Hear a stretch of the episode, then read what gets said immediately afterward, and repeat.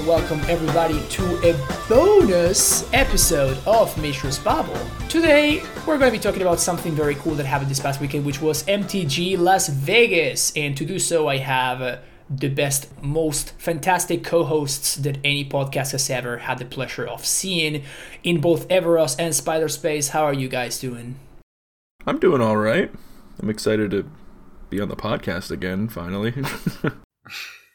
It's rough, man. How are you, are you feeling all right now? What, what, what happened this past I'm week? feeling better. Yeah, I've just been. Uh, I I traveled a bit, and then I uh, got very sick from that travel. Um, but feeling good now. I apologize preemptively if I uh, let a cough slip through or something and startle people. It's okay. I think we'll be fine. Yeah, that's one thing that I, I've been experiencing. Is just like the other day, like last week, I played a gig, and all three of my bandmates got sick, and I didn't, and I was the only one wearing a mask the whole time. And I'm like, why don't we do this all the time? it's I, I haven't gotten sick in like two years. it's it's crazy. I get sick all the time, and I have not I haven't got sick in, in like two years. That's crazy to me. Anyway, um, Spider, how are you doing? Oh, I'm I'm okay. I didn't realize we were doing the how you doing. I was like bonus babbles all business, so I was ready to go. Dude, bo- bonus babble is more casual than ever, apparently. oh, all right, all right. all right, let's talk business then. MTG Las Vegas, probably the largest event that we've had. Uh, we had a couple of paper events since the pandemic. We had the Hunter Burton Memorial, that was a pretty large one. We also had the Invitational, which happened like almost a month ago at this point. And this is the big open event that has happened. We had over 1,400 players, which is kind of insane, honestly. Um, this is just modern. There was also limited on the other the other event, so pretty sweet event. Uh, these kind of you know tournaments are always just incredible, right? Like I went to the previous Las Vegas, the one where Hogak was still a thing, and it was probably you know my, my favorite MTG experience of all time. So uh, definitely definitely a, a, fantastic experience for everybody involved. Uh, but uh, the sweetest thing about this event is that the top eight is wild, wild top eight. Last week, we Spider and I talked about the different um, the different predictions that we had for for the top eight. We were really off, I guess. I don't know, man. Like, I feel like we still said reasonable things, but then like people were like, "Yeah, I watch Aspiring Spike." That that's paper. Whole event taken down by none other than the monkey, of course. Lurrus, Monkey, and DRC took the entire event in the Rakdos mid-range uh, deck list. This is, uh, I think this is just Spike 75, right? This is just like a copy paste of uh, the, the Spike uh, deck list. If and if not, if it's not, it's very very close to it. Um, but yeah, this is the Den of the Bugbear mid-range deck, playing just black and red, uh, trying to make the mana base a little bit more clean, trying to make sure that we can cast our spells on time. And the big big uh, part of this which is what we talked about last week with, Spider, is three copies of Tourach Dread Cantor. Of course, this is uh, the big winner for this uh, for this strategy. Like this card is absolutely fantastic, very well positioned in the format right now, and I think this is far and away, far and away, uh, the best Tourach deck in the entire format. At least the best Tourach, Tourach shell, right? Uh, that we have seen so far. Um, not that that many people have tried to use Tourach in other in other practical ways, but this seems like the best Tourach deck that that I've seen so far. Um, but uh, yeah, do you have the guys have any thoughts about this deck? Yeah, I mean, Tourach, what you're saying about Tourach, I, I think is really true. Um, for a while, so you know, I mainly play blue white control, and uh, for a long time, usually get really good games of Magic versus red black X rock decks when you're playing blue white. Um, usually pretty close, but I would say blue white normally has the um, usually has the edge. Tourach's been dumpstering me. Like that card specifically is the is the thing that has been breaking the matchup for me. Where I keep getting myself in these positions where I'm like, all right, fantastic, I'm turning the corner here. All right, if I can just get through this one turn, this game's locked up. And that one turn, if it's Tourach, it just dismantles everything I had ready to go. You know, it, not only it not only eats you know by by that point i find those stages of the game two cards is a lot of cards it's it's often your whole hand um, and uh, in a 4-3 pro white is really hard to deal with um, you know some of the ways that we are able to deal with it if you have like shark and whatnot, but even that's tricky because you go to make a shark and that actually grows Tourach because you discarded a card. Had to learn that the hard way. Um, it's uh, it's it's just a it's a really hard card to interact with. It's like a really hard card to interact with, and then like it's also dismantling your plan at the same time. So I've definitely found that like that seems to be tilting that matchup away from me, and it's I've been losing it more than winning it lately. Yeah, I would imagine that the red black deck would be excited about like a 4 3 pro white would be like a great deal already. Like the black red would deck would play that card. Well, maybe not for four mana. and on top of that, you just get the double discard. Oh, it's so nasty. It's so nasty. It it is it is surprisingly good. I I think looking at the card, I would not think it would be as impactful as it ends up feeling in the games. You can always counter it, right? Like that's what you can. You're either right. countering it or verdicting it, right? So so usually, and you know, this could be me having to adjust how I'm approaching the matchup. You can do that, but in those matchups, I, I sometimes go in kind of light on counter magic. Traditionally, I I, I I don't love being deep on counter magic in a matchup that is doing a lot of one for one, but is also like filled with hand disruption. Um, it can make the can make the counter magic really awkward. Um, so I've been going low on that, and then I don't have great answers to Tourach specifically. um, but you know, you kind of need these. You need to have your deck dense with things that are breaking the one for ones. You know, anything things that are you know doing something meaningful, maybe cantripping at the same time, or playing to the board, you know, because you're you're playing off the top of the deck a lot, and and uh, he messes with that. Tourach really messes with that whole plan. That's really interesting. That that almost reminds me of like the old control plan where you'd go to post board and your opponent like boards out their removal, and you're like, "Here's my Lyra or my Baneslayer," and then I mean here. Yeah. It's not like a post board juke, but you're trying to change the configuration of your deck because you're like, yeah, like you know, this is how it's going to go and then you get punished for doing that. That's mm-hmm. that kind of puts you in a tough spot. That's interesting. It does, yeah. Talking about this uh, matchup a little bit, somebody else, and sort of in comparison to the red, black, green, like the the Jund um, Sagavan deck, and I always thought that that deck would have the better matchup against blue white just because of the card Urza Saga and you know like Wrenn and Six is also great. And like obviously I think those are things and both of those cards are good against blue white, but maybe you're not. You know, it doesn't change how you're boarding as much, or I don't know. Would you would you care to talk about that a little bit? The the difference between Jund and, red black, like specifically from that blue white perspective. Yeah, I mean it, th- those matchups feel pretty close.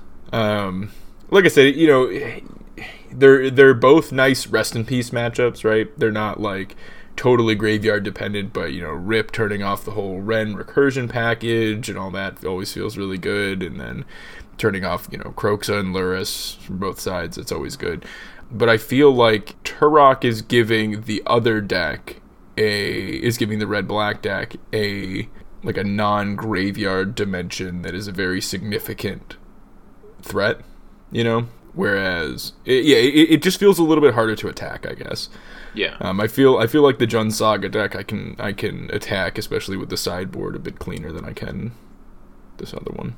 Well, it's also worth noting that we've adjusted, right? Like their non-graveyard package is Urza Saga, and you know that going into the matchup. You're like, here's my four spreading seas. Right. Whereas for Tourach, you're like, what do I like? What is my spreading seas to right. Tourach? Right all the answers you want to creatures are white. so like your answer, you know, the the ultimately it's it's supreme verdict, but then like you're getting like three for one. you know, if you're not Yeah. catching anything else with that verdict, it's like an eight two cards. You gotta hope you didn't discard it, and and then you gotta spend another card. You could bring in removal that would answer it. Like you could you could play your dismember, right? Oh God, yeah, I guess, but that feels so bad. Well, I mean that's the issue, right? Is like even if you managed to have something that answered it and they kicked the Tourach, it's still like, well, this isn't really good. Yeah, engineered explosives or something like that. Um, but yeah, I mean, what you were saying earlier, Evan, is, is super interesting because uh, you know we talked about this when we were talking about the printing of prismatic ending and how people, you know, you you played or, or unholy heat, sorry, uh, I guess both of them. But you know, in the mirror, playing Teferi and immediately plusing it because you were good to go, like Teferi Time Raveler, right? Um, and now how that pattern has changed and we have had to adapt and very often you see a lot of in the control mirror play Teferi immediately minus it to make sure that we get the card back out of it um, so this may be one of those situations where like yeah like conventional wisdom and like history has kind of taught us that you know cut your counter spells against the, the the discard spell deck which makes a lot of sense. Like when playing I mean, we arrived at this wisdom by playing the matches and realizing, yo, this card sucks. I'm hanging out with this counter spell in my hand, and my opponent is just like discarding discard spelling me, like getting rid of it, and then just like doing this other thing. But like maybe the printing of Tourach specifically is one of those cards that has to uh, change significantly the way that you sideboard against the red black Lurrus deck, com- as compared, for example, to the Jund Saga uh, Lurrus deck. So Maybe the the problem is like then you leave it all these you know you have all these counter spells and they're just like all right turn one monkey go ahead. And you're like all right well I'm dead.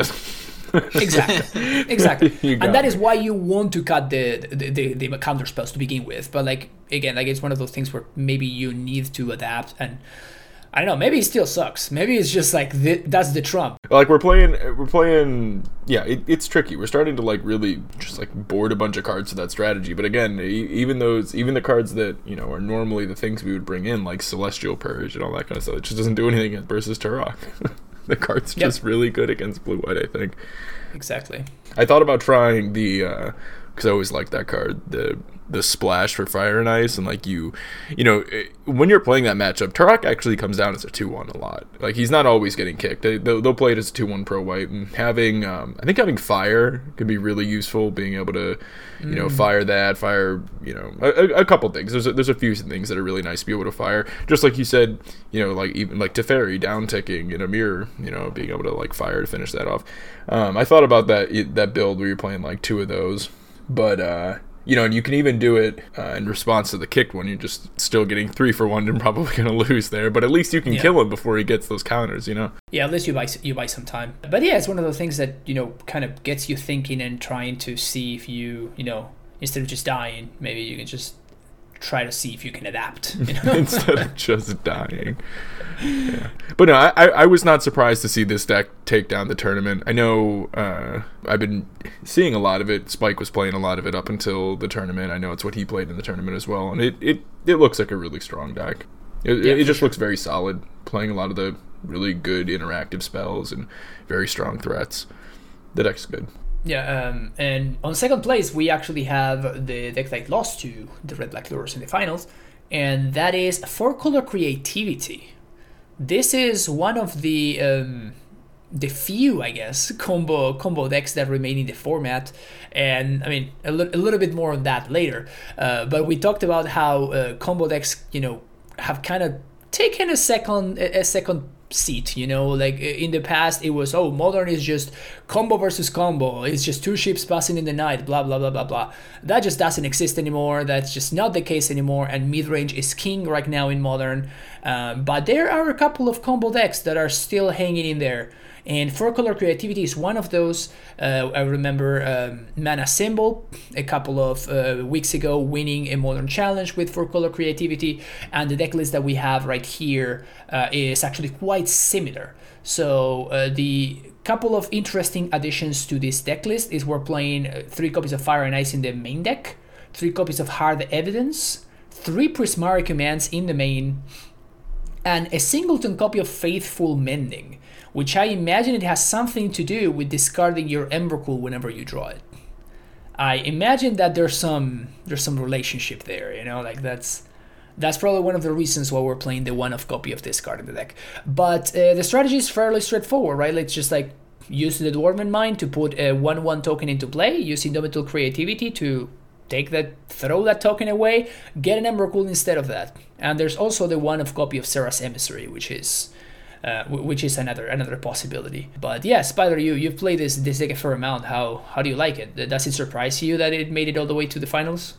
No, I there, there so there's a lot of things I, I want to mention about this deck. The the first one is that while this is a combo deck, it's a combo deck that is kind of like a one card combo where you're really just needing indomitable creativity and a fetch land, right? Like, and just saying and a fetch land, or you know, having the dwarven mine in your deck in, in your hand, or whatever it might be.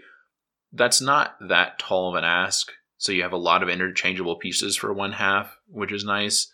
Uh, the other thing is that this is just a good mid range deck anyway. Like you don't have to indomitable creativity to win the game when you're constantly, you know, you turn two Wrenn and six, turn three Teferi, right? Like that's what those four color good stuff decks are doing and stuff like that too.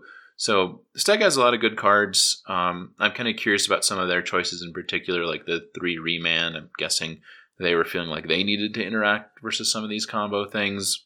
I also don't know if I'm like quite understand the faithful mending thing you know the the whole discard thing is is definitely part of it. But I know they've relied on Prismari in the past. So I'm wondering if that's like a concession to aggro things because I think this deck can have a hard time against burn. But the most interesting thing about this deck is the evolution that we've seen it have to make, which is playing two threats for Indomitable Creativity. So we're playing Serra's Emissary and Emrakul. And for a long time, I've not really liked this. Like, I don't really like the idea of you know if you have to spin uh, creativity for one, you don't know what you're getting, right?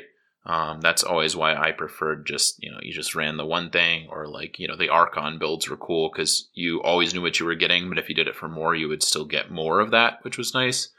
The reason that they've gone here is to, to the two threats is you can just x equals two. That's what you're aiming to do, not x equals one.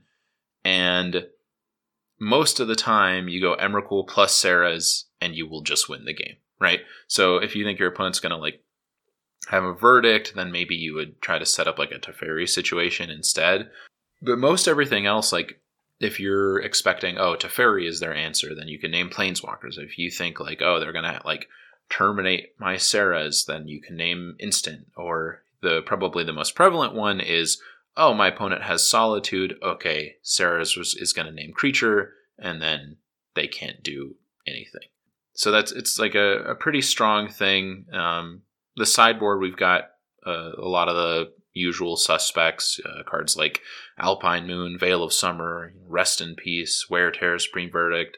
A lot of just like good. I want to hate X out. So I think by and large this list looks pretty clean. I tend to like the concession of playing the island and the plains. Uh, you need a lot of mountains in this deck, but I think you can be weak to aggro, and you can also be really weak to Blood Moon. So being able to fetch those basics is good, but it, if you draw one of them, it sucks. But I think it's one of those like I have to make this concession. Like you know, you're you're paying a very real cost to put them in the deck, but there is an advantage to doing so. Um, I feel like this person knew that and knew what they were getting into with that. Yeah, super super cool to to see a deck like this still managing to to get in there. Um, but yeah, like the mana base is always one of those things that really strikes me as sort of questionable with a deck like this. Uh, with you have you have a bunch of fetchlands, sure, but you have your four dwarven mines are basically ETB tapped mountains in your opening hand, and they're almost kind of mulligans in a way.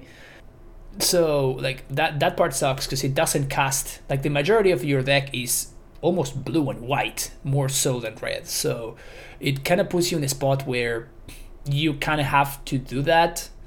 But at the same time you really don't want to be doing that. Like the dormant mines can be like a little bit of a necessary evil uh, to an extent. Uh, but yeah sure like sometimes you just have you know turn 1 Ketria Triome and turn 2 Wrenn and 6 and all your problems just immediately go away.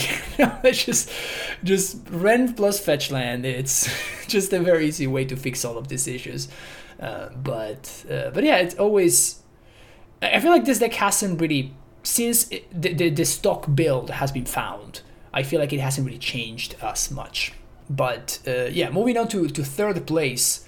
Uh, we touched a little bit on this deck. Now we can go a little bit of an, a deeper dive. Uh, the Sagavan deck, the Jund mid range with Lurrus and Wrenn and 6 and all of the good cards.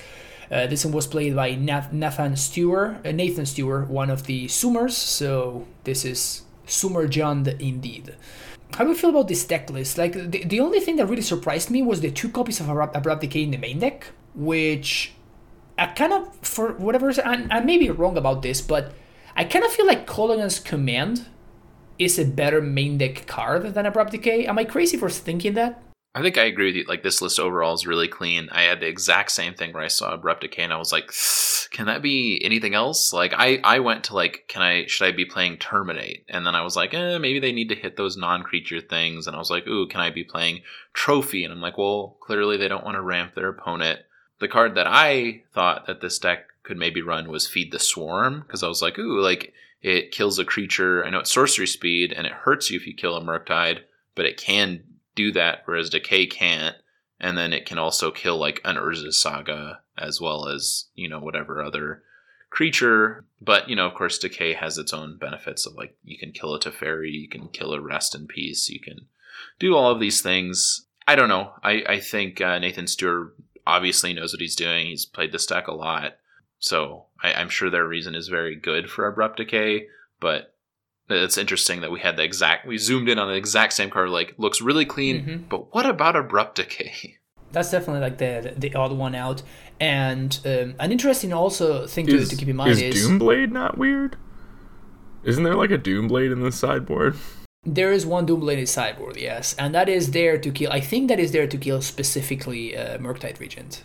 It is. Um, I I don't know why that isn't a terminate, but I guess that like Saga taps for colorless, so maybe. I think sense. that's the idea is that there's some corner case where you could only have black. I don't know. I just saw that one and was like, hold on, that's not the weird card here. The actual factual Doomblade isn't the weird one. That's that's fair. I, I think I've actually seen him comment on Doomblade of like, you know, oh, it could be Terminate, and it's like gonna largely be the same. Um, I, I do wonder maybe there are matchups where you would want Terminate but not Doomblade, like if you're expecting a lot of Death Shadow. That's what I was gonna say. Shadow is the is the main thing that comes to mind for me. It sure. also kills like opposing Lurruses, whereas Doomblade doesn't. But I don't know if you're needing to bring in more removal in general in that kind of spot. Like maybe you are.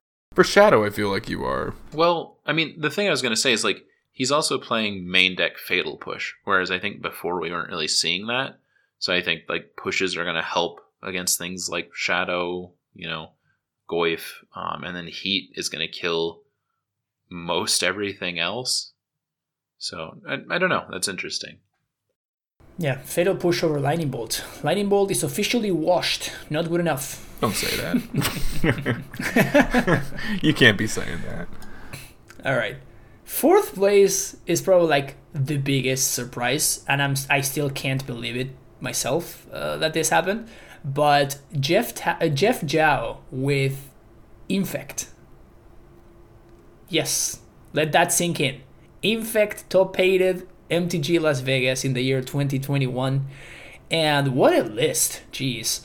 Um, we're playing four ignobles and four noble hierarchs, and then the classic Glistener Elf and Blighted Agent, but we're also jamming four copies of Phyrexian Crusader in the main deck. That thing's hard to kill. So, 20 creatures and the Crusaders are kind of nuts, honestly. Like they're a fantastic card, and they are insanely well positioned in the meta. Like it doesn't die to Unholy Heat, doesn't die to Bolt, doesn't die to Firex, um, Prismatic Ending, doesn't die to Solitude.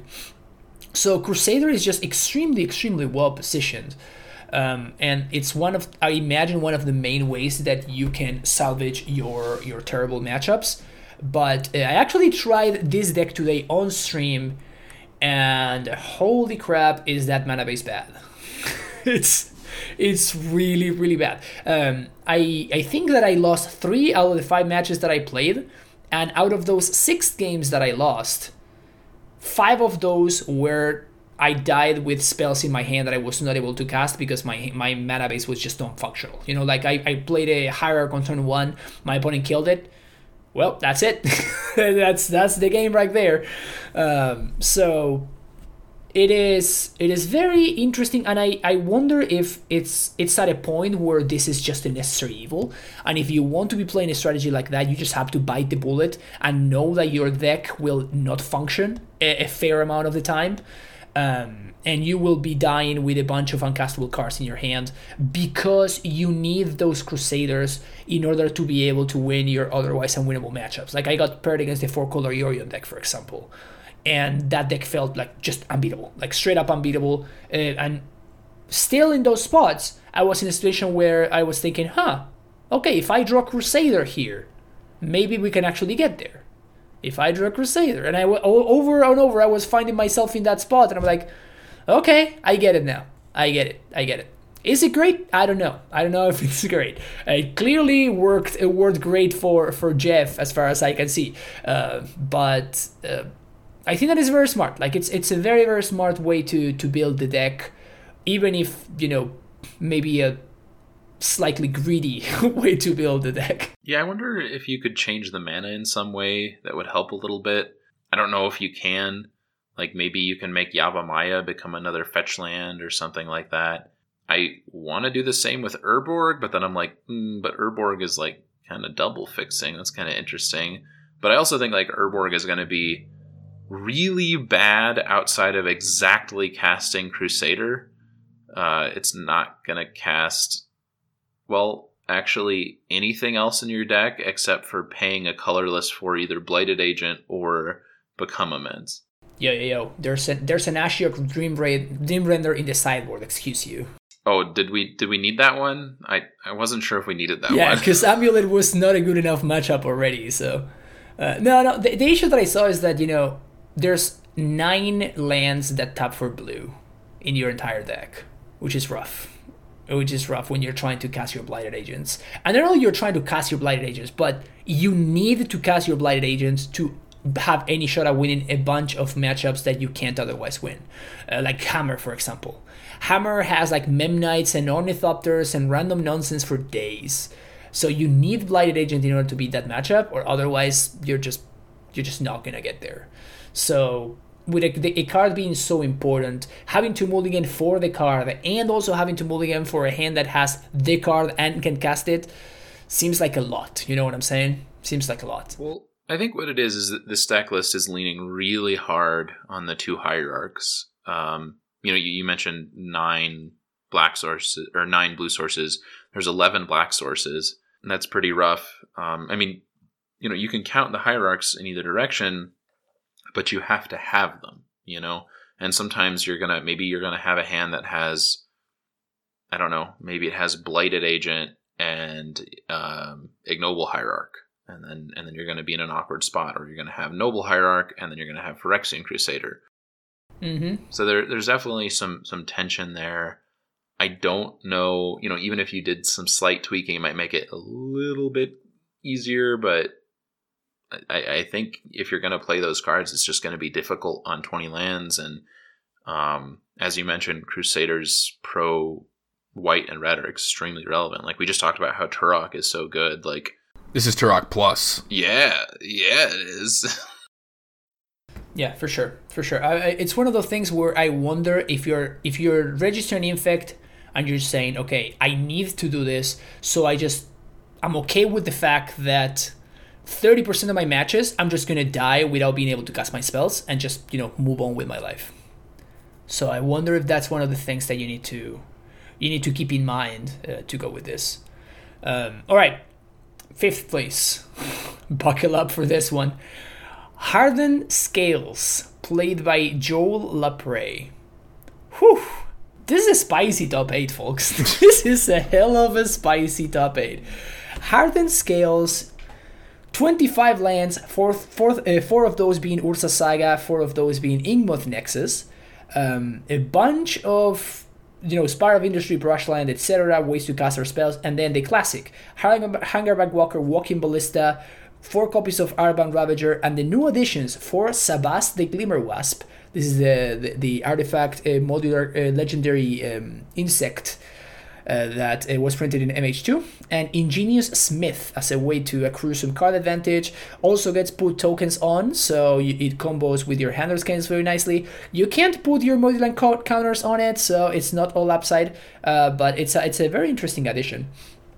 And when we go over the rest of the deck, we have two copies of Ancient Stirrings, three Welding Jar, three the Ozolith, and one Basilisk Collar.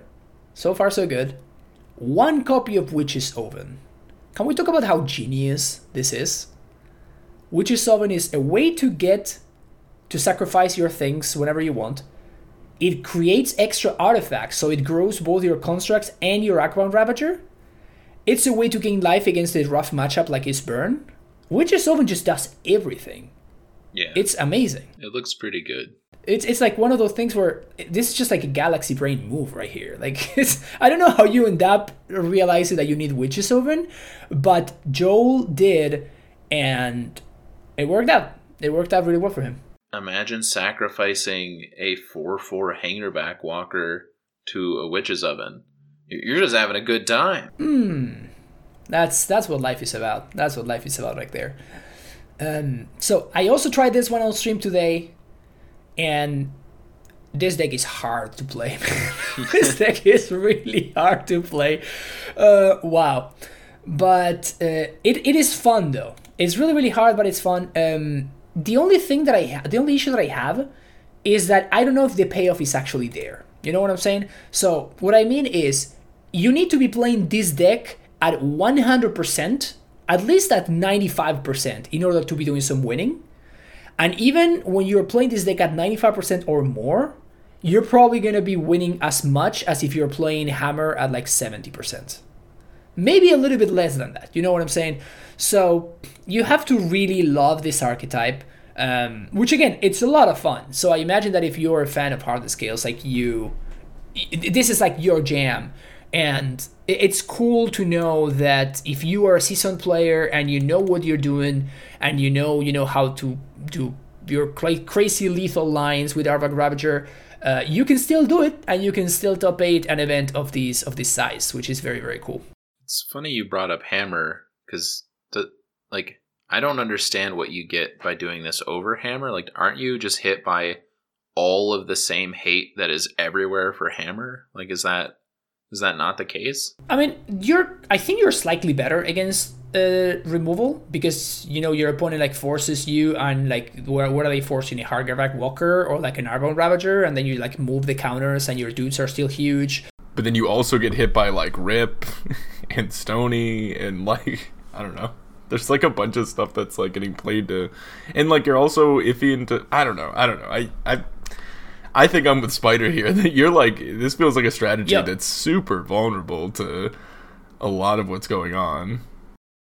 I'm, I'm not saying it's great, okay? I'm just saying that if this is what you want to do, you can yeah, do if you, it. If you're just like really into well.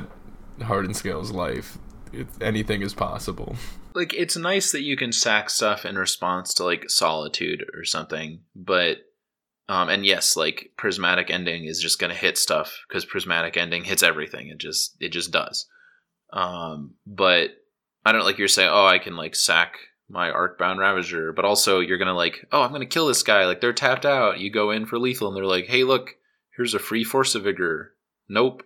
Or hey, look, here's a free Solitude. Nope.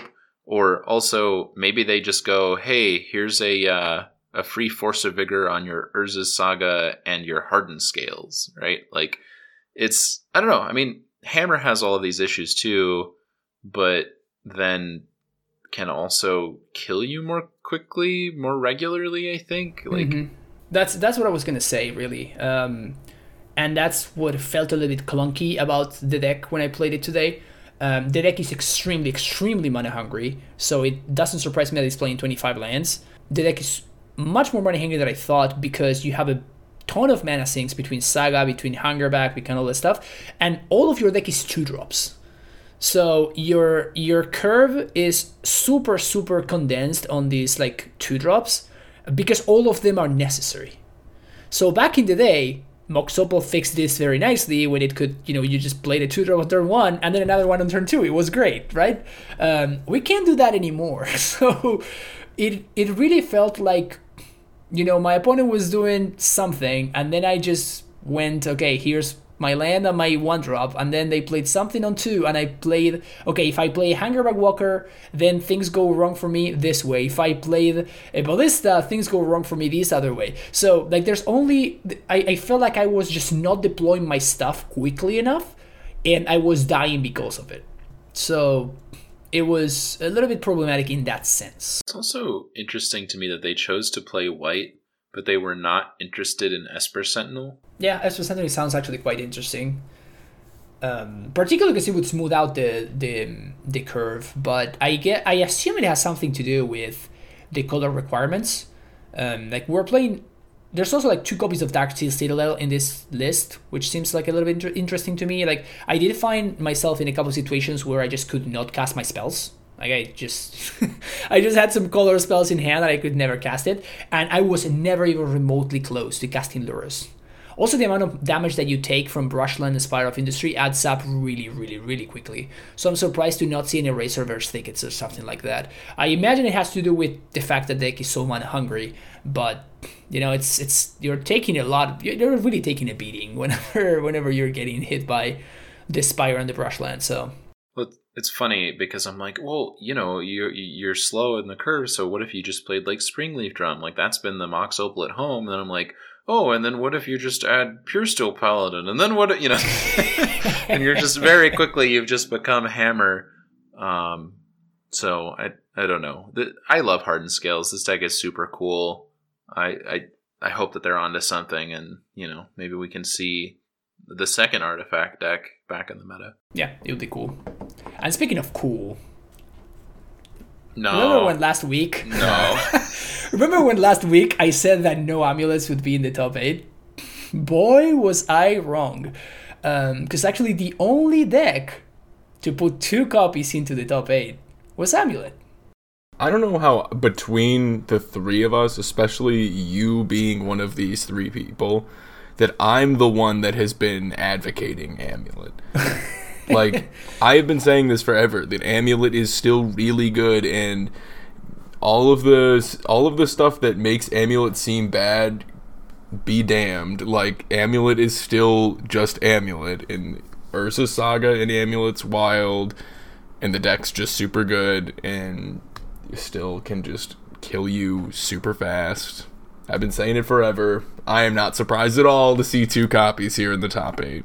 Okay, but Evan, if mm-hmm. Fran is telling people Amulet's bad, they mm-hmm. won't play Amulet. So please, Amulet is bad. All right, you got me there. Amulet is. Yep. No, yep. I have changed my opinion. Shh, I have changed my opinion. No, no. So again, like w- the big the big change here is Murktide, right? Like the fact that Murktide was dominant it, when when Murktide was tier zero, basically the best deck in the format. Amulet had a really really tough time. Like the the Murktide matchup is very very tough for Amulet, and it still is. It still is. Uh, but what's been happening is we see less red removal now, and we see more white removal. And that is exactly what Amulet wants to see because the white removal is either a two for one in the amulet player's favor, or it's sorcery speed and very slow in prismatic ending. So white removal, good for amulet, red removal, bad for amulet. And by red removal, obviously I mean unholy heat specifically, right? Because bolt obviously we don't care too much about, but but unholy heat, boy is that a beating. But uh, yeah, both of these lists running Karn the Great Creator, um, I don't think there's like too many significant differences between both deck lists. One of them is running some copies of Explore as opposed to three copies of Azusa. Um, the other one is playing no Castle Garenbrigs and you know more Azusa. So I'm not gonna get into details about this. Uh, just know that both lists are pretty good. So you can grab whichever one you like best and and just go with it. I personally like um, like Levi's uh, version better. Uh, Levi Sprung's list on sixth place, uh, which has uh, you know two copies of Castle Garenbrig. I think that card is way too good not to play, and um, I think I would cut the Explorers to add more Azusa's. So that that part I do agree with with Andy's uh, thing, but but yeah. Also, I think Pithing Needle could be pretty good right now. I think that there's a lot of Yawgmoth. Like Yawgmoth, I feel like has finally established as okay, this is actually a really really good deck, and I feel like a lot of people are starting to pick it up. In fact, Reid Duke actually played Yawgmoth this past weekend. I think he actually lost to Levi playing for top eight, if I'm not mistaken, uh, in the win and in. So I feel like f- people are finally uh, waking up to the fact that Yawgmoth is just extremely extremely good, and uh, as such, you probably have to adapt and throwing one copy of Pithing Needle into your current Wish board seems seems uh, potentially like a, a good choice. Last but not least, Ivan Espinosa in 8th place with four color control. Evan, this is your time to shine. No, it's not. Four color control is is the deck I expect because I know I wasn't on the episode last time. Um, this would have been the deck that I would have expected to see the most of in the top eight. I think I, I would have said this in Hammer. Mm-hmm. I do think this deck is really good.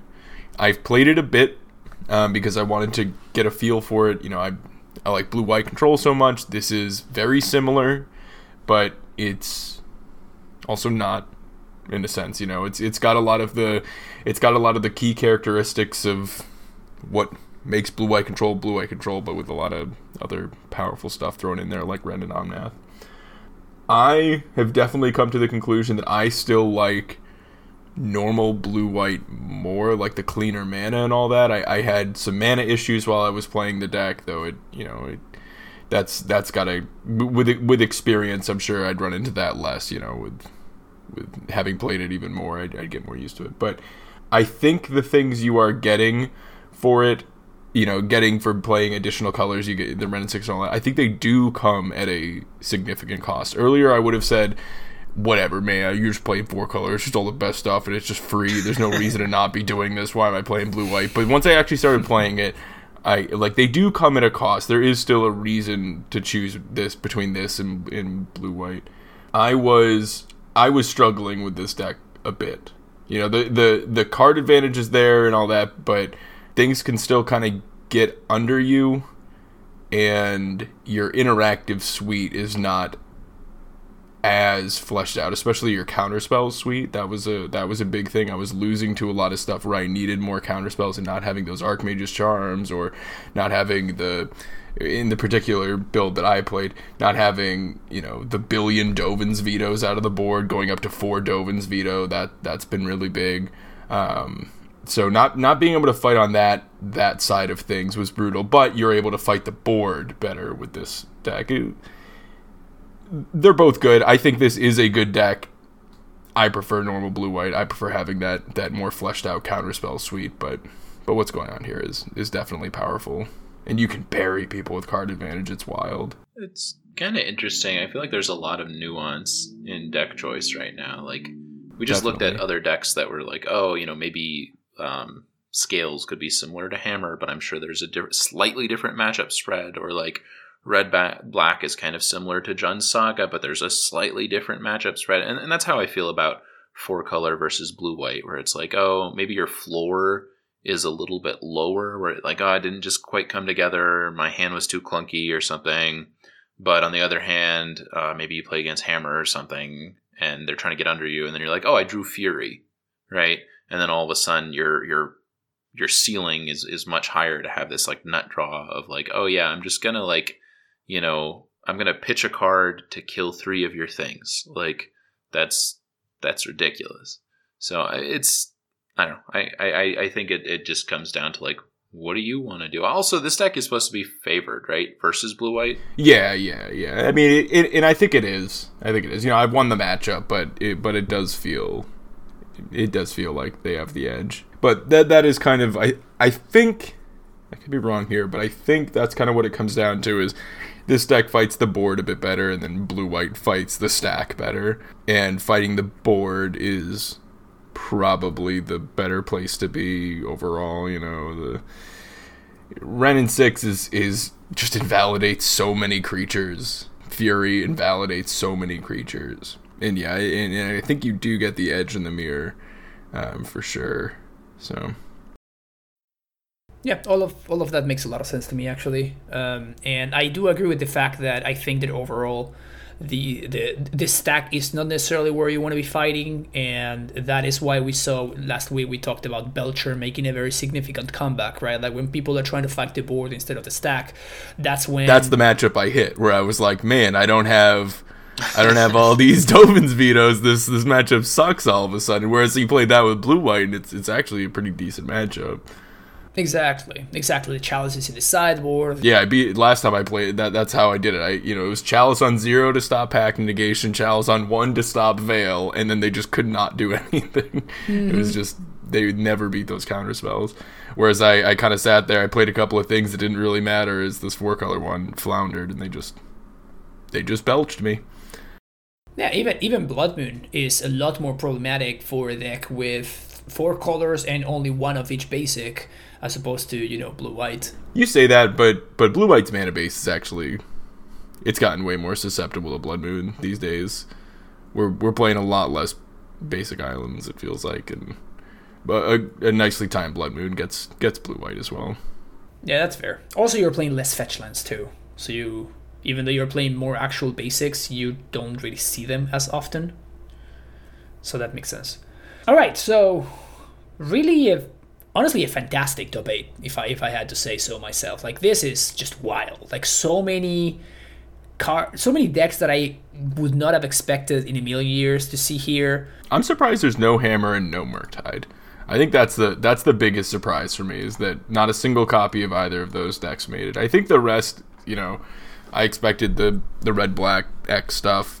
You know, I expected one at least one of the control variants, whether it was going to be blue, white, or four color.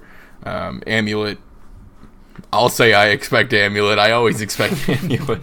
Um, but uh, to see no hammer and no Murktide is is really surprising. I kind of feel like between infect and scales, that's at least one honorary hammer. yeah, sure, yeah. That's true. You know what? Yeah, they're both you put them together and they're basically the soul of Hammer, right? It's basically affinity mixed with infect. So yeah, sure. More fun hammer. it's it's Hammer, it's one Hammer player that got split into its two different identities, you know. But yeah, still a little little surprising to see that those were absent. Um, but the rest is you know, good stuff in modern. yeah, yeah. It's just like another another example of modern just being a fantastic diverse format where people, sure, the things that you can play have changed. Yes, we're, we're not a, in, in a situation where you know you just build your deck and you can play it for years in and years out. Um, I mean, I guess Amulet is an example of that, but you know you have to buy the new cards. Is what I'm trying to say. Um, but but yeah, like your pet deck can still do fairly well, right? Like if your pet deck is Scales or Infect, eh, you you actually have a shot. Like you actually have a shot if you're smart about it and you build thinking about the metagame and you try to find ways to exploit it, like we saw with those Fire X and Crusaders, right? Like that is very smart. That is a very very smart way to approach the the modern format. And sure, like Death and Taxes is unplayable and it will never come back. Uh, but I was waiting for that. I was waiting for that. I still would not register either scales or infect and in fact i would go so as far to say as i would register taxes way before i registered infect but Well, that's because that's your pet deck, and your pet deck Exactly. isn't those two other shut pet decks. yeah yeah, that's because those are not your pet deck. Exactly, that's my point. That's my point. In before Spider wins the mana traders with taxes again or something like that, you know, so i am literally driven on spite so when you tell me i can't do something that's when it's going to happen fair enough, fair enough, I'll take that. Uh, okay, so really quickly, um, we wanted to touch on another event that took place this weekend, which was the uh, PTQ, like a you know some sort of qualifier for what is apparently the equivalent of the PT, which is not the PT. Let's make that clear, um, because they want to make it clear. Uh, but uh, whatever. so.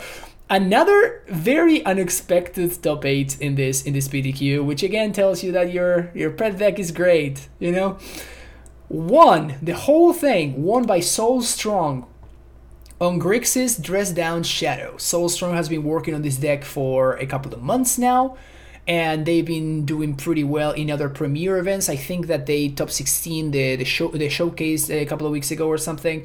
So they've been working on this deck for a while, and finally they took it all down with uh, Grixis Shadow with Dress Down. Another Tourach deck. Another Tourach deck. Another deck where Tourach is making an appearance. We see one Tourach in the main deck and one Tourach in the sideboard. So that's a that's a pretty interesting addition to to this deck uh, which again, very well positioned, very very powerful deck. I mean, I see that deck as another deck that has. It's another Amulet Titan to me in the sense where it's like, man, look how many things Amulet Titan is bad into, but it'll still do the thing. And it's like, look how many things Death Shadow is bad into. Like, it's basically the same things that Amulet is, but instead, you know, maybe maybe Heat's not as good against them, but Solitude and Prismatic Ending are like super brutal for that deck and still, even though those are everywhere, it still has you know the ability to do its thing. I guess like dress down's really sick against solitude, but um, the fact that it like you're like nah now you don't solitude and also my thing my death shadows at 13 13 whatever um, but uh, big deal I, I, see it as kind of the same thing where i would have been like no way death shadow like that's gonna be so cold into so much of the format but like at the same time what it's doing is super powerful and despite it maybe mm, you know despite there being a lot of very problematic players in the format for it it can still just get there you know? The kind of interesting thing about this deck is it's like somewhere sandwiched between blue red murktide and the red black monkey deck we saw win vegas right? Like you're splashing blue you get some counter spells and drown in the Loch and then you get expressive iteration for some more card advantage but then you're still doing the like red black stuff where you get Kroxa and Tourach. I, I think this deck is just good. Like, as much as I'm like, man, Shadow's bad in the meta, I have lost to this deck a lot. The way I usually lose to it involves them having Lurrus and then just going EOT dress down, and then my creatures never do anything ever, and I just can't beat it. But yeah, I think this deck is just good. Yeah, Dress Down is a really good card, and this is far and away the best Dress Down deck in the format, I would say. How about the second place deck, though? Huh? How about that second place deck? Because your pet deck is great, even if that pet deck is Enchantress. Hell yeah! remember, remember all those cards that we were excited when they were printed, and then nobody did anything ever with it. Well, somebody finally managed to do something with Sanctum Weaver, Sythis Harvest Hand, and Sterling Grove. I mean, I, I was pushing this deck so much with MH2's release. Like, I was really trying to, you know, I was really trying to push Enchantress because it's a strategy I really like. I I I got skull cracked and uh, or not skull cracked. I got uh, what was it? Stomped. Is it skull crack? Stomped. That's what it was. I got stomped, and even oh, in, in what is it like wild slash or something? I I got hit by those one too many times to turn off my solitary confinements and die. Uh, and I just had to hang up the deck. I just I was like, I can't keep doing this. I can't keep getting the card literally stomped by stomp. You know, at the time red was was getting really popular with with stomp in it. So, and I kind of stopped playing the deck for a while, um, and then just kind of forgot about it. But seeing this makes me kind of excited. I haven't I haven't seen it put up any results in a while. Nothing's made me think about the deck again for a while, and doing this well in a in a pretty sizable event is it's pretty exciting. There's a couple of cool pieces in there too. Yeah, we got the one of main deck Emrakul, three Blood Moons in the main deck, which I think is is very very um what can I say? Blood Moon is busted right now. Mm. Blood Moon is really really good, and funnily enough, it just feels like there are no good Blood Moon decks. But Blood Moon I mean, deals with Saga. Yeah, but but it's not really a Blood Moon deck. It's just the deck that gets to play Blood Moon. And even in Murktide, like the amount of times that my Murktide opponents have locked themselves out of casting spells whenever they cast Blood Moon is alarming. Like the amount of times that they play Blood Moon with only a single island, and they they have the hand with counter spells, Murktide, and Archmage's charms, and I'm just like, dude, just play more islands. it's not it's not that hard. You can cast them if you play more. But yeah, this this seems like it could be like a fine shell for for Blood Moon, which there aren't that many right now. And this is just you know trying to maximize on it and playing three copies in the main deck, which makes sense. Like a deck like it feels like a deck like this needs to be able to cheese you out. And there's no cheesier card in any f- format or like magic period than Blood Moon. That's that's like as cheesy as it gets, basically. So I I definitely like the addition of like, yeah, okay. I'm playing I'm playing this deck. uh, We're we're jamming Blood Moons in the main. Like we're not messing around. It's funny you say that because the next deck is Blue Red Murktide with three main deck Blood Moons. Well, there you go. I was I was actually sharing this list uh, with my with my Discord because we we were kind of talking about that, and then and then I saw this list. I was like, oh hey, th- it's kind of what I wanted to do because I was trying to I was trying to figure out a uh, a blue moon list. And I was like, well, what kind of WinCon package do I want to go with? And we, they landed on, well, maybe you just want to play Murktide. And I was like, yeah, maybe. And then I found this list. It was like, oh, hey, it's it's kind of both. Exactly, but, but check this out. Instead of playing the Fiery Islets and instead of playing like a million Steam Vents, we're playing 12 basic islands here between the five actual I- uh, five actual basics and then two Flooded Strand, two Polluted Delta, and three Scalding Tarns. This is smart. You see what I'm saying? I like this. like deck. you want to play Blood Moons. I want. I, I really want to try this list. I, I like this deck a lot. this deck can really play Blood Moon if it wanted to. You just need to, you know, get rid of those stupid cycling lands and just play more fetch lands or ways to get basics. And all of a sudden, Blood Moon is like legit very good in your deck. But like people didn't do this before. Like this is the first deck list that I see of Blue Red Murktide that actually respects the fact that it's playing Blood Moon. Every single other Blue Red Murktide list that I've seen, it just kind of like, yeah, like I'm, I guess I'm just playing Blood Moons in the sideboard, but like whatever, you know? It just feels like an afterthought. And like they built the deck and then they threw Blood Moons in the sideboard and they didn't really think about the consequences. It is a bit different having it in the sideboard versus the main deck, right? Like, there's a different kind of thing there where you're like, I want this specifically for X matchup. So, you know, maybe this card that requires more blue isn't as good, or, um, you know, it's it's a little less self harming when you do that. Having said that, I think that the canopy land in this deck was basically never good. So there is that. Yeah, I don't know why people did that. People just love throwing canopy lands in in decks, and ver- more often than not, they're just terrible. Unless it's exactly burn or like prowess deck or something like that, like a deck that functions literally off of two lands. It's it's never very good, but whatever. Um, I don't know how I feel about Chandra Awakened Inferno in the sideboard, uh, in the 18 land deck. Yeah. That's that's the one that I'm kind of I encountered that card too. Um, that card is not an effective way to beat blue eye control.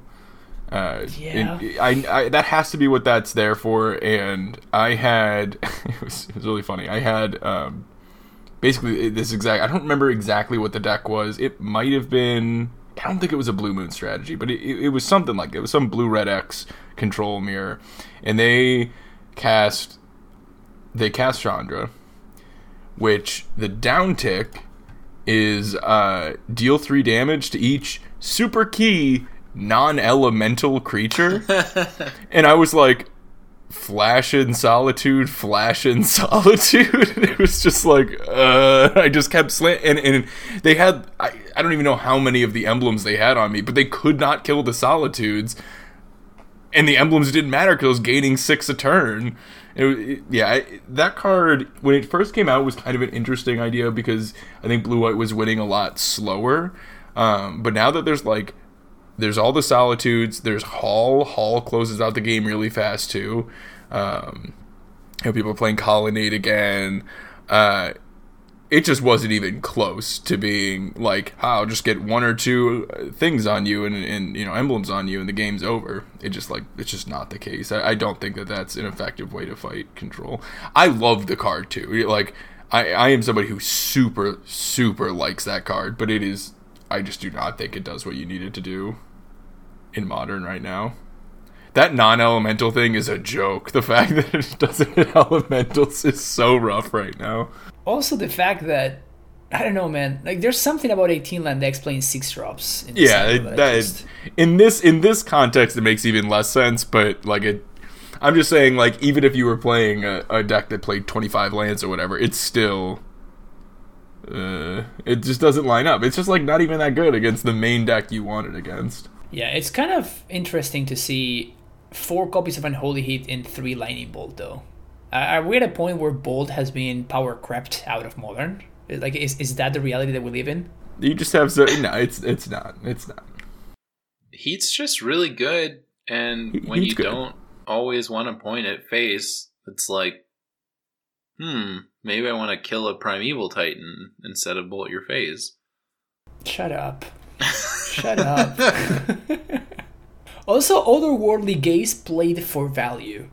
Just just the one. Yeah, this is something that I've encountered. Like people playing otherworldly gaze in their like blue moon decks just for value. Like not, they're not trying to you know cheat some narcomoebas into play or anything. No, no, just like Card tilts just set me. up their draw steps. It's so bad in decks like that. You can't be having like that card. The fact it doesn't cantrip is so big in those decks. I, I I can't imagine playing this card. Like you can look at it as okay, it's kind of card advantage if you're throwing stuff that you get to snap or whatever, but it it's not. Like it's just not. They're not playing snap, so there's also No, I know. I'm saying that that's that's a place that I'm seeing that pop up. You know. Okay. I I think the idea is you just put it in the bin with Darcy. Like you're not actually hoping to ever draw it. You're just like, oh look, it's in the graveyard. That's Value. not worth a card though. Like. And and when you flash it back, it grows Murktide. Huh? I, I, I haven't sold you yet, Evan. No. Dude, I, I just I hate that card. I don't know. All right, fourth place, Blue Red Murktide, boring list. Boring, boring list. Yeah, it has Blood in the sideboard. Yeah, it has Jason the sideboard. Like, uh, just what everybody, what everybody does. Now, Wafo-Tapa, Guillaume Wafo-Tapa, legend, fifth place, with blue-white control, one copy of Cryptic Command. Clean. Clean, so clean. Yeah, I mean you can just not play the cryptic and it's fine. Like, you, you- like if you just like want to play, it's not an integral part. If you want to play cryptic, you can play a cryptic. I I played around with it. It's fine, but it's also like it's still cryptic command. When it's sick, it's sick. When it's a four mana spell and you need earlier stuff going on, it sucks. But like it's it's not doing anything revolutionary. It's just like if you want to play a cryptic, you can play a cryptic. You know, it's like it, it, it's it's in that it's in that slot that's like if you want to main deck a Shark Typhoon. That honestly, I'm I've been pretty low on Shark Typhoon. He has four on the board here, but which I, I have a bunch in my board. I've I've been maining one. That one main Shark Typhoon has done it's done a lot of work. I think it's better than the Cryptic, and I'm not super big on that card. On I'm big on Cryptic, and I'm not super big on Shark Typhoon. But that one Shark Typhoon has won me a lot of games where I don't know. I, I, I think it's more worth the slot than Cryptic. But if you want to play Cryptic, totally play Cryptic. It's sweet. Yeah, and, and Wafo wanted to, and he did. And I asked him on stream, what what's with the one cryptic command? And he said, it makes me feel young again. Exactly. And I'm just and I'm just like, no, that sums it up perfectly. that's all the reasons that I need it. like what what else could you want? Like just play the cards that you like, man, because your pet deck is just fine. I'm in the boat with with Waffle where it's like look, it's a coincidence that blue white happens to be very good right now. I'd be playing it anyways, right? Like I'm gonna Yeah. it it the fact that it is well positioned has no bearing on me playing this deck. It just it, it's sweet that it happens to be really good, but I'd be playing it anyways. And I you know, I'm sure I'm positive he is the same way. So like yeah, sometimes you want to just slap a cryptic in your deck, man. You know, it's uh, why not? Yeah, for sure. And and and again, like Waffle was the one that realized this shell with the main deck chalices, and like he was the one that worked on his pet deck. He figured it out. He looked at the metagame and found actually a very good way of attacking that metagame. So no, no surprises to see Waffle continuing to do well with with a deck that is kind of we're seeing much less. I feel than what we were seeing in like a month or so ago. Yeah, I mean, people are just kind of people are following this this you know I don't know what you want to call it this wave uh, where we're just seeing like the meta kind of like circular rotating around the different good decks in the format, right? So like you know, blue white will get really hot for a little bit, and then you know, Murktide will get hot again, then Hammer will get hot again, then Black Red will get hot again, and it just kind of like going around in a cycle around. You'll you'll see a whole bunch of one of them in one week, and then a whole bunch of the next one in another week. Um, right now, I think you're just seeing a little less people on blue white, but it it's just this it's just this magic online, whatever you want to call that. I don't know. I don't know what what you would call it, but tendencies or yeah. Well, and it's just like it's it's the effect of people, you know, rental services and whatnot. You're, you know, you're not logged you're not logged in on a deck on Magic Online as much as most people are in paper. So you just Yeah. you know they're they're just it feels like there's always like a flavor of the week or whatever, and and a lot of people hop on that. So Mhm. instead of seeing Murktide come back for a weekend, uh, you know, you play paper and you see Infect. Exactly. it's true. I'm really excited about the prospect of like paper stuff coming back and that effect on the meta. I think it I think it does have a real effect on it, so Yeah, I wouldn't be surprised to see to start to see more like devoted druid or helio decks and, and stuff like that once once uh, you know paper medic paper starts to return in, in a larger way. Or maybe I don't know, maybe your pet deck is Kiki Cord and your name is Kurusu and you may just end up in the sixth place of this modern premiere event uh, with Yorion Kiki Cord. main deck meddling mage is so sick. I love the one of main deck meddling mage. This deck is so cool. Yeah, of course, because it's playing uh, four copies of Chord of Calling. Of course, you want the one, you want those one off to go to go fetch. You know, one of Skyclave, one of Resto, three copies of Ragavan in the main deck, one of Magus of the Moon in your four color deck, of course, one of Endurance, one of Deputy of Detention, and one of Chandra Torch of Defiance. We actually actually cannot go core for, so I don't know why it's here, but it's here. Yeah, I don't know why the Chandra's there. I, I don't know. I don't know. It's like how I don't know. In, in blue white, we played the often the one of Jace the Mind Sculptor. It's their one of Jace. Like whatever. I mean, is basically Jace, right? It's basically the same card. Yeah, exactly. Um, but but yeah, this player is they play this deck. Like this is what they do, and they play this day in and day out uh, on MTGO. Um, oftentimes they they are doing uh, very well with it as well. So Nice. yeah, cool to see to see Kiki Chord, another another pet deck of the people. I don't. I don't get it. I don't get it, man. Like I don't know. I feel like you're doing a lot of the like four color good stuff things, but then they were like, "Hey, like rather than try to like, you know, have furies in the deck cuz it makes sense, I'm going to I'm going to put Ragavan. That'll that'll get them." And I'm like, "But but you can't like not you can't kill it. It just they just put down the 2-1. Oh, you didn't have a thing? Okay, cool, hit you." And like that that's it like their Ragavan backup plan is I crossed my fingers. Like I, Hmm. Yeah, I, I, don't, I don't know. exactly. It's like turn one monkey and hope that you have nothing because I only have five removal spells in my entire deck. So hopefully you don't have a blocker or hopefully you don't have a removal spell because that's it then. but uh, but yeah, I mean, again, your top deck is just y- y- your your pet deck is just fine. Next, uh, seventh place, we're almost done with this. Uh, we have another blue-white control deck list. Uh, just as I was saying that we don't see blue-white as much, blue-white puts two copies in this top eight, so very, very, very, very fitting. Uh, this deck list is very different though. We have three Shark Typhoons in the main deck, Spreading Seas in the main deck, bunch of Chalices in the main deck, very different from Waffos. Um, I don't know if this is just like an list that has been copied and pasted, but uh, yeah, I, I, I don't know. You, you, you're going to be the one to tell me, Evan. One thing that I've noticed though is the fact that we have kind of the one of breeding pool has become sort of stuck at this point. and the reason for that is because breeding pool plus um, the Raugrin Triome allow you to uh, do prismatic ending for x equals 4 which can be important against Omnath and opposing Jaces and stuff like that so Yeah, I'm on, I'm on the breeding pool. Um, that's actually the the cost that I'm weighing the most. With we, I was talking about earlier having the the fire and ice.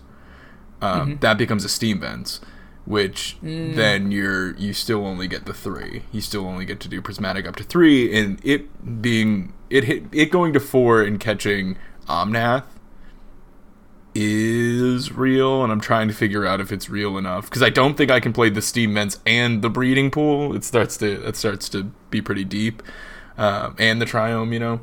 But that's what I'm that's what I'm trying to figure out. That's what I'm trying is getting access to fire to like two copies of fire and ice worth getting off the breeding pool to get that to four because that has it, it has been pretty real and breeding pool is nice because you know and also it's it's a it lets you like cast the Kaheera, and that has come up a, a little bit as well, where I can grab and cast the Kaheera mm-hmm. with it. A blue source that does that, that isn't Hallowed Fountain. It, it, it plays a decent role. You, you could play Ketria Triome instead of Raugrin. Yeah, yeah. We it's funny. We had like a thought experiment of like what uh, blue white's mana base would look like if all all of the triomes were like printed. Um, and we're like, hmm, would would blue white play two triomes? Would it play like Raugrin, and then also the Bant one, uh, or the Esper one, or whatever. And uh, I'm not sure. I'm not sure. I'm not sure if that's worth it or not. I also think if you were saying you can play that over the Steam I don't think you can play it over the Steam vents because you need you need an untapped red source. All right, so Evan had some internet issues, so we had to we have to um, to to get him out of here. Uh, but fortunately for us, we have uh, Evan Impersonator here. So how are you doing, Evan Impersonator? Uh, I'm a little bit sick, and uh, I like blue white control. yes. Yes, yes, exactly. Um, and we're just done of uh, speaking of about blue white. So let's talk about the very last deck list that we wanted to cover today, which is I don't even know what this is, man. It's, okay, I know what it is. This is like the white black, like cheesy. What was it called? Grief Blade. Except instead of white black, they went red black. So they're doing like Spyro, Ragavan, Dauthi, but then they've got Fury instead of Solitude, and they're doing Grief, and they don't have obviously they don't have white, so they're not doing Ephemerate. Instead, we have four Feign Death, which for those of you who don't know is black instant until end of turn target creature gains when this creature dies return it to the battlefield tapped under its owner's control with a 1-1 counter on it so i don't know why they didn't like i feel like undying evil is better isn't it isn't it exactly the same card so undying evil because undying undying is this like when it dies it comes back with a plus one plus counter so it's it's literally the same no card. so undying evil doesn't have it be tapped and feign death doesn't care if there's already oh. a 1 1 counter on it. Uh, okay, so clearly because of that difference, you want to have a split between both of them. It's very, very important that this, that this has a split. There's also two Malakir Rebirth and three Undying Evil, and then two Village Rites. I, I don't know, man. Like, th- they're playing 16 lands with the two Malakir Rebirth, so it's like almost 18 lands, but. Well, with two Spikefield Hazard. Oh, oh, okay, okay yeah, I missed. Uh, yeah, but but still, like I don't understand. Like, don't you want to always have like? Don't you want to play four Malakir Rebirths instead of the Feign Death? Like, is is having a land drop when you don't have a land drop not significantly significantly more important than a stupid Lasam's encounter on a creature that's like a grief or a fury? I don't know. Maybe they wanted they were like, "Man, I'm losing too much life," and I, sure. I don't know, man. They're doing whatever they wanted to do, and apparently it worked out. So, like, I guess I have to play red black. I don't know what to call it. Red black pitch stuff. Yes, that sounds about right. And then we've got a Blood Moon in the sideboard, a Kolaghan's Command, a Chalice of the Void. I do like the two Ingot Chewers. We've got Tourach in the side, one Liliana in the sideboard. Um, we've got some EEs, one Shriekmaw. I, I don't know. The, the, these numbers dude, are great. Shriekmaw, dude.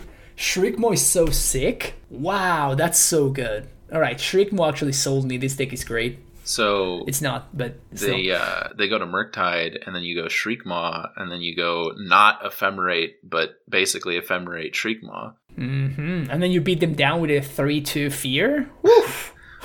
also, okay, can we just talk about how much worse Feign Death and all of those are than Ephemerate? Like, I get like a 1 1 counter is good, but like when you go Grief Ephemerate, it goes Grief, do it, and then the, the blink happens, and then you do it, you do it a third time. You can also like grief on their draw step, whereas here you have to like what I don't I don't know what has to transpire for you to grief on their draw step, but I'm pretty sure it involves you like killing your own grief or them bolting your grief on their draw step, like for some unknown reason. Like it's I don't it's a lot worse. Yeah, yeah, yeah.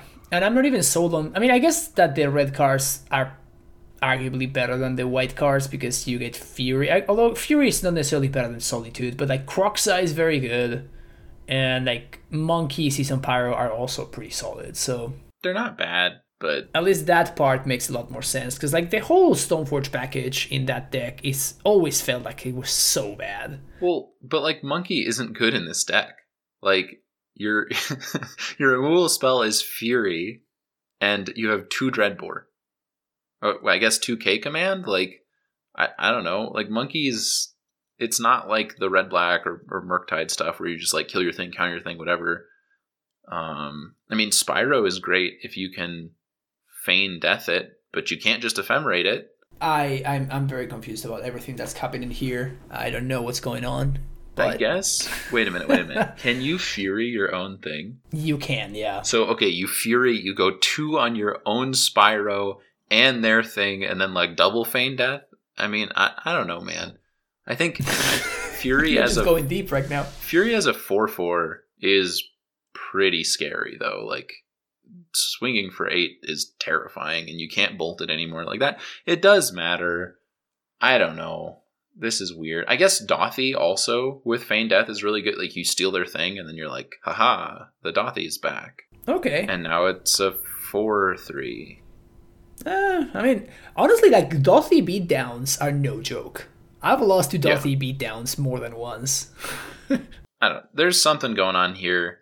I have no idea if it's good or not. Maybe it is. Maybe it isn't. I don't know. We've been going through how apparently I don't know what's going on in modern, but do what you want and it'll be cool. So you have my thumbs up. It's it's about it's about time we all take our pet decks and we play them and hopefully we win because that's what modern is about. And that's what this podcast is going to be about. We're going to wrap it up right here. Where can we find you, Spider? Because like we can't find Evan. That's that's.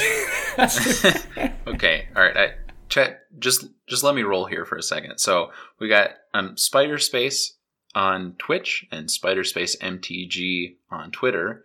And where we could find Evan if he was around, it's uh he wouldn't know this. So this is a factually incorrect Evan impersonator, but it's uh it's Evaros TTV on on I'm messing it up. I'm messing it up.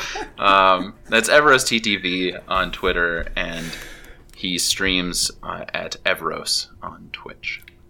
this is like the best outro we've done so far. Not close. Uh, you can find me on Twitch at fpawlusz. That's F P A W L U S Z. And you can find me on Patreon, YouTube, and Twitter at fpawlusmtg. This has been Mishra's Babble. Thank you so much for listening to our bonus episode. Hopefully you enjoyed it, and we'll see you soon enough. Take care. Bye bye. Babble Boys out.